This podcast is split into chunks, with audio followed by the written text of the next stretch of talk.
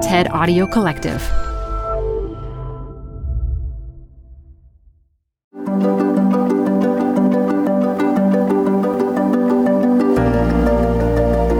Welcome to TED Health. I'm Dr. Shoshana Ungerleider. Today, we're hearing a talk from sex educator Kaz about why teaching kids consent is crucial in stopping patterns of sexual violence. Then, after the talk, stick around for my interview with Dr. Danielle Jones, an OBGYN and online science communicator. She'll share some tips on how to practice and teach consent in our own lives.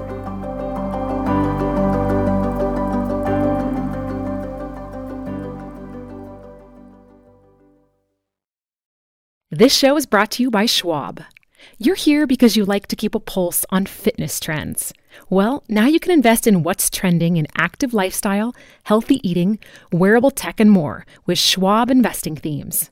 It's an easy way to invest in ideas that you believe in. Schwab's research process uncovers emerging trends.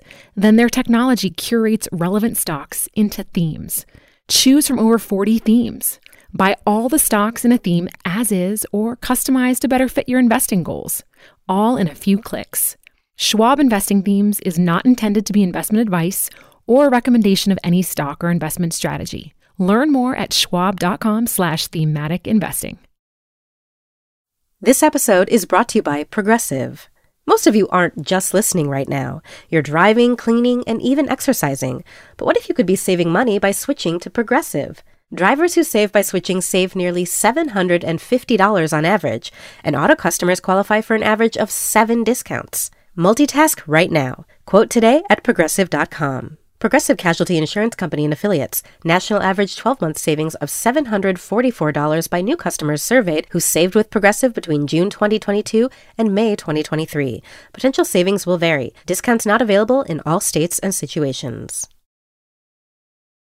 Support for this podcast comes from The Wonderful Company. If that name doesn't sound familiar to you, you probably know the pistachios that come from this company. Wonderful Pistachios is one of the highest protein nuts.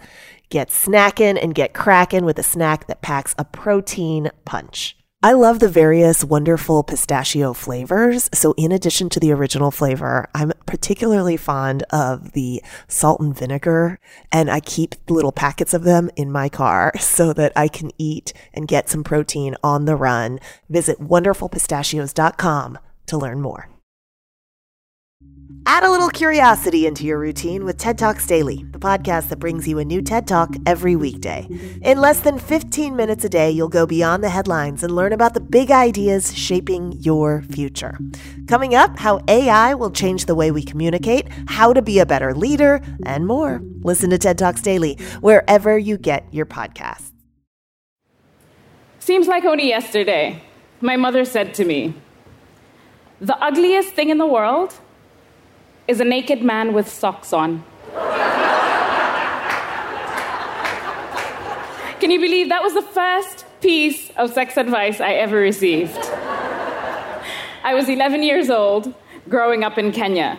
And I believe this might have been my mother's way of trying to scare me out of having intimate relationships with men. it didn't. Instead, I became fascinated by sex. I wanted to hear other people's stories about sex and watch all the movies with all the sex scenes. Everything about this very taboo subject was so intriguing to me. Well, now my mom's gone. Nine years this year. And true to her word, the ugliest thing in the world is a naked man with socks on. but over time, I have found things to be far much uglier.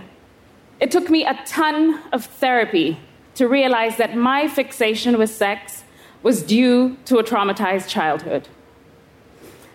See, I was sexually assaulted when I was eight years old. And I never told anybody. Because even in my comedic sex advice household, I still didn't learn about consent. And I was afraid. Afraid that I would get into trouble. Afraid that it was my fault or that nobody would believe me. Or worse still, afraid that my parents would ground me forever. And I'm not alone.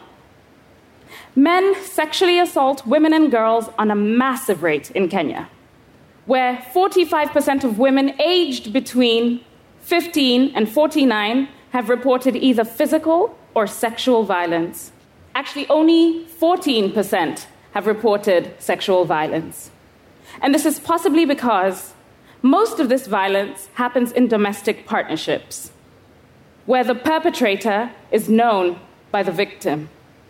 And these patterns play out all around the world. And I truly believe that it's a lack of sex education in schools that is partially to blame. Back home, the education system is one of destroying your relationship with self, shaming you for your discovery, and then praising you for how much you conform. This, coupled with disturbing imagery of ailing genitals, is aimed at teaching us one thing to abstain from all sexual activity. The perfect puritanical society. But of course, young people are still having sex. They just don't understand the consequences of their adult like choices. This too was my experience. I had zero resources growing up, and unfortunately, often found myself in less than favorable situations as a teen and a young adult. Add on to that, coming out as a queer woman in a very homophobic country. My therapist once jokingly said that I needed to pick a struggle.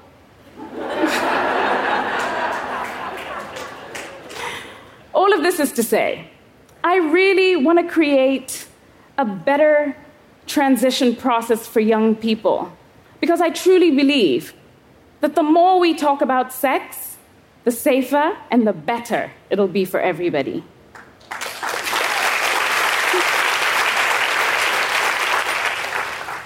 So in 2016, I started a sex positive podcast called The Spread targeted at a Pan African audience.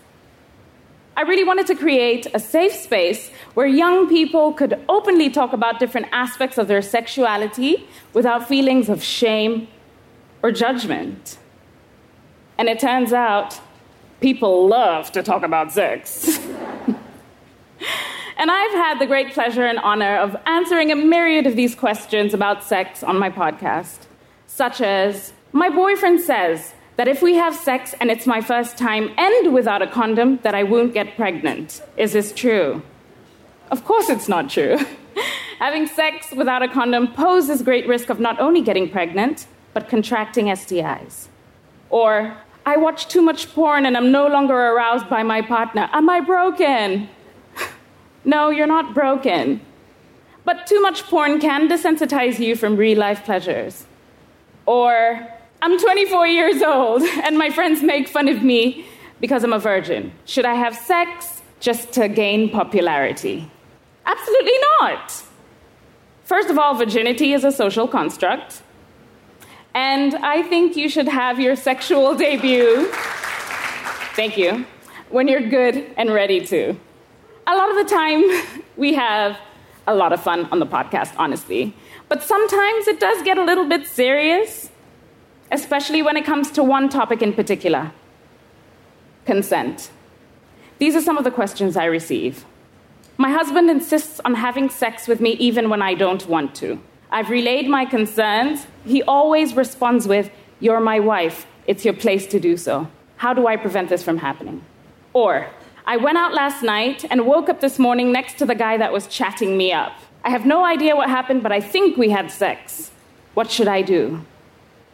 It's conversations like these that reinforce the fact that people don't have the first clue how to talk about consent.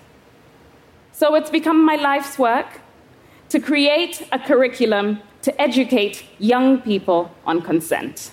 Now, the inspiration for this might surprise you, but I got it in my 30s after a visit to a BDSM dungeon. For those of you that don't know, BDSM is a series of practices in erotic role play that involve bondage, discipline, dominance and submission, and sadomasochism. Now, I know a lot of people have a lot of misleading information about the BDSM community, but more often than not, we create and curate safe spaces with an array of toys and items for the kinky community to play with if they so please. It's like a playground for adults. In BDSM, everything is negotiated before it happens. And these are some of the rules and regulations that would greet you upon entry. One, do not touch anyone without asking. Even a hug, if you don't know somebody, is a bad move without permission. Two, do not touch anyone's toys without permission. If you're not sure if something is a toy, ask. Three, consent can be withdrawn at any time during an activity. And my personal favorite if consent is not given, do not ask again. Accept and respect a no as graciously as you would a yes.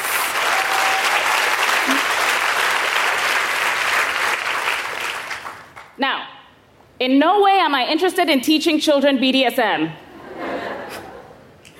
but BDSM, a community that is created strictly for adults, that people view as shameful and dangerous, has better guidelines for learning about consent than many homes or schools in many parts of the world. And like you've heard, these rules aren't specifically sexual, but they can apply to sex.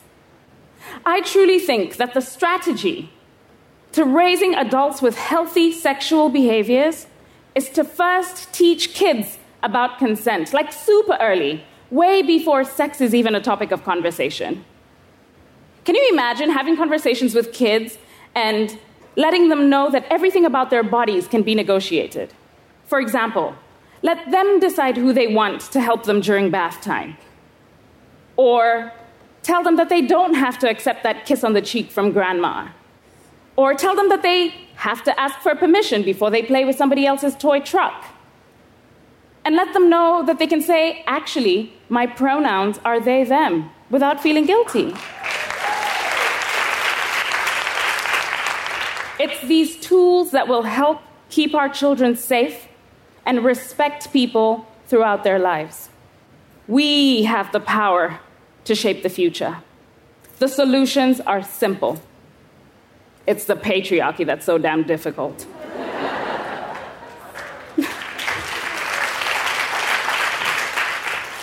so let's engage five, six, or eight year olds on conversation around consent and bodily autonomy as a function of affirming their humanity, which in turn can look like adults having safe, healthy, pleasurable, and fun sex. Because consent isn't just about sex, it's first about communication and relationships. Thank you. This show is brought to you by Schwab. You're here because you like to keep a pulse on fitness trends. Well, now you can invest in what's trending in active lifestyle, healthy eating, wearable tech, and more with Schwab investing themes. It's an easy way to invest in ideas that you believe in. Schwab's research process uncovers emerging trends. Then their technology curates relevant stocks into themes. Choose from over 40 themes. Buy all the stocks in a theme as is or customize to better fit your investing goals, all in a few clicks. Schwab Investing Themes is not intended to be investment advice or a recommendation of any stock or investment strategy. Learn more at schwab.com/slash thematic investing. Support for this show comes from Brooks. I've really gotten into running this year, so I have to tell you about the Ghost 16 from Brooks because this shoe is kind of a game changer. I found the cushioning to be next level comfortable. It's incredibly soft, yet surprisingly lightweight. It's literally comfortable every time my foot hits the pavement. The Ghost 16 from Brooks isn't just a shoe for me, it's a daily boost for my runs. Visit brooksrunning.com to learn more.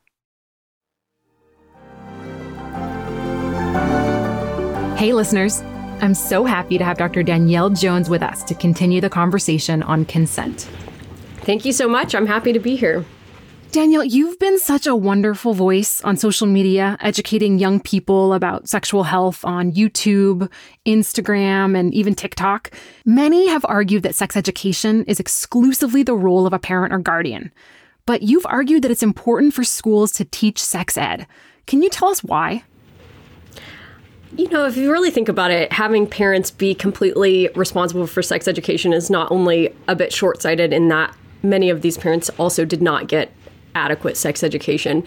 But you also have a subset of parents who will not teach their kids anything about this. And these are often the kids who fall into categories that are more at risk. So, children who are in homes where they're at risk of being abused sexually are going to be in homes that are not teaching them things that they need to learn. So, that's one aspect. And then the other aspect is that the more that you ignore sex ed and make it taboo and make it a one time conversation or having the talk, the more it becomes something that we don't talk about and something that's hush hush.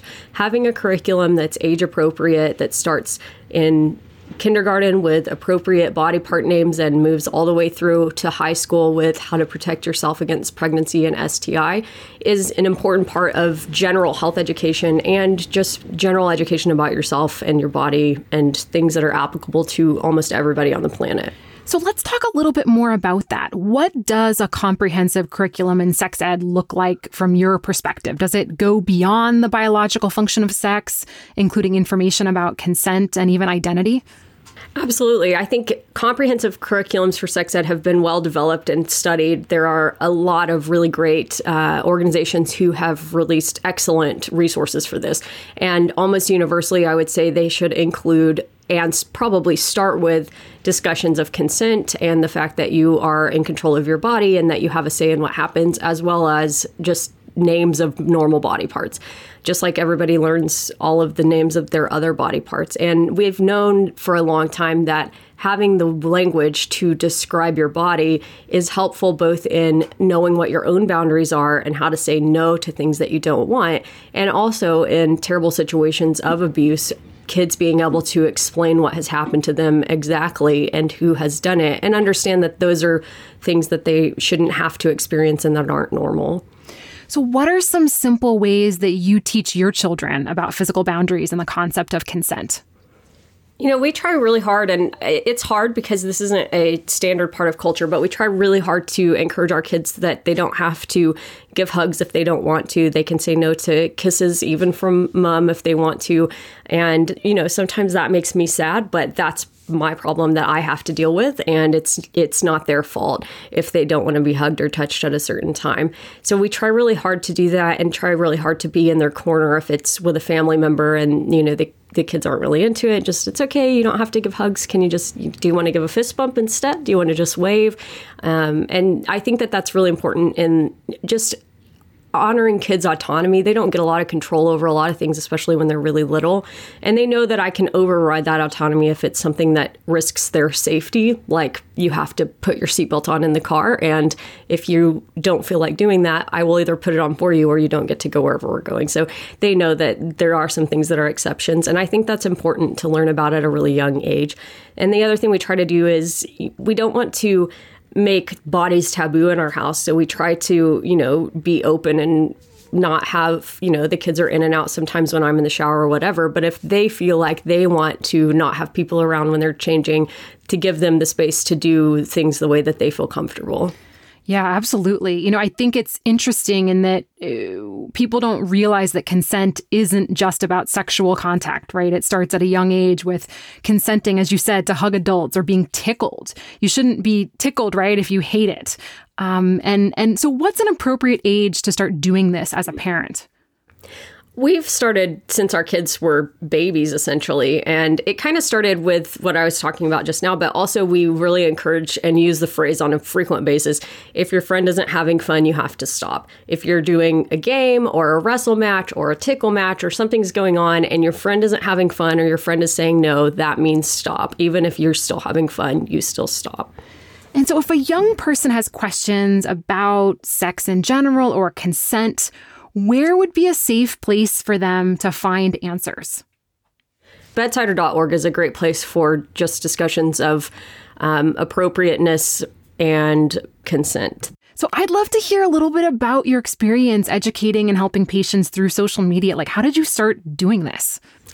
It kind of started a little bit as an accident. I've been, I'm a little bit of a dinosaur in the world of being a doctor on social media. I started blogging back in about 2009 when I was a medical student, which was really weird back then because people had blogs, but generally doctors and medical students were not blogging about their experiences in medicine.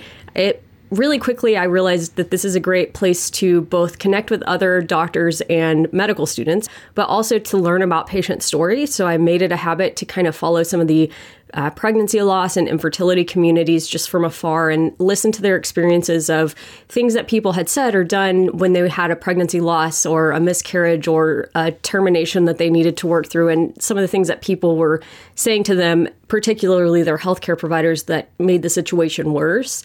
And through that, I kind of developed my my mantra for my bedside manner and how I wanted to live my life as a doctor, which was that I was always going to have situations in medicine where I couldn't fix it, where I can't make this better, but I never want to be the person who makes it worse. And that kind of became my my goal in medicine.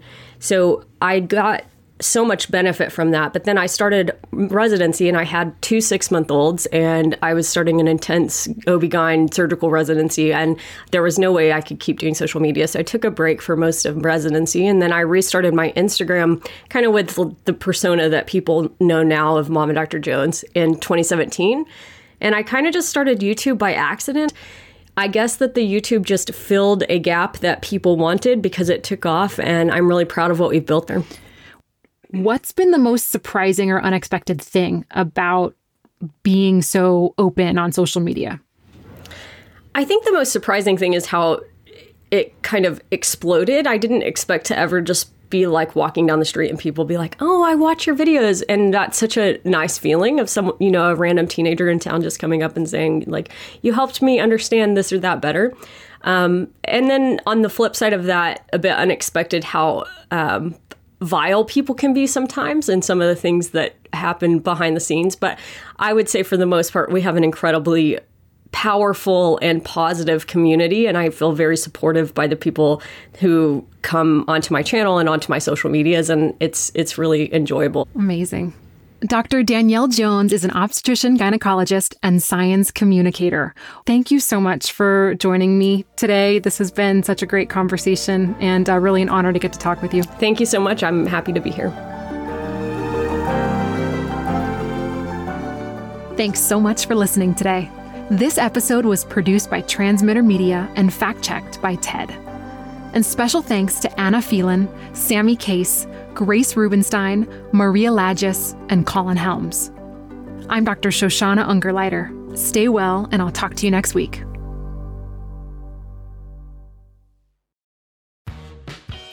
You're growing a business, and you can't afford to slow down. If anything, you could probably use a few more hours in the day. That's why the most successful growing businesses are working together in Slack. Slack is where work happens, with all your people, data, and information in one AI powered place. Start a call instantly in huddles and ditch cumbersome calendar invites. Or build an automation with Workflow Builder to take routine tasks off your plate, no coding required. Grow your business in Slack. Visit slack.com to get started.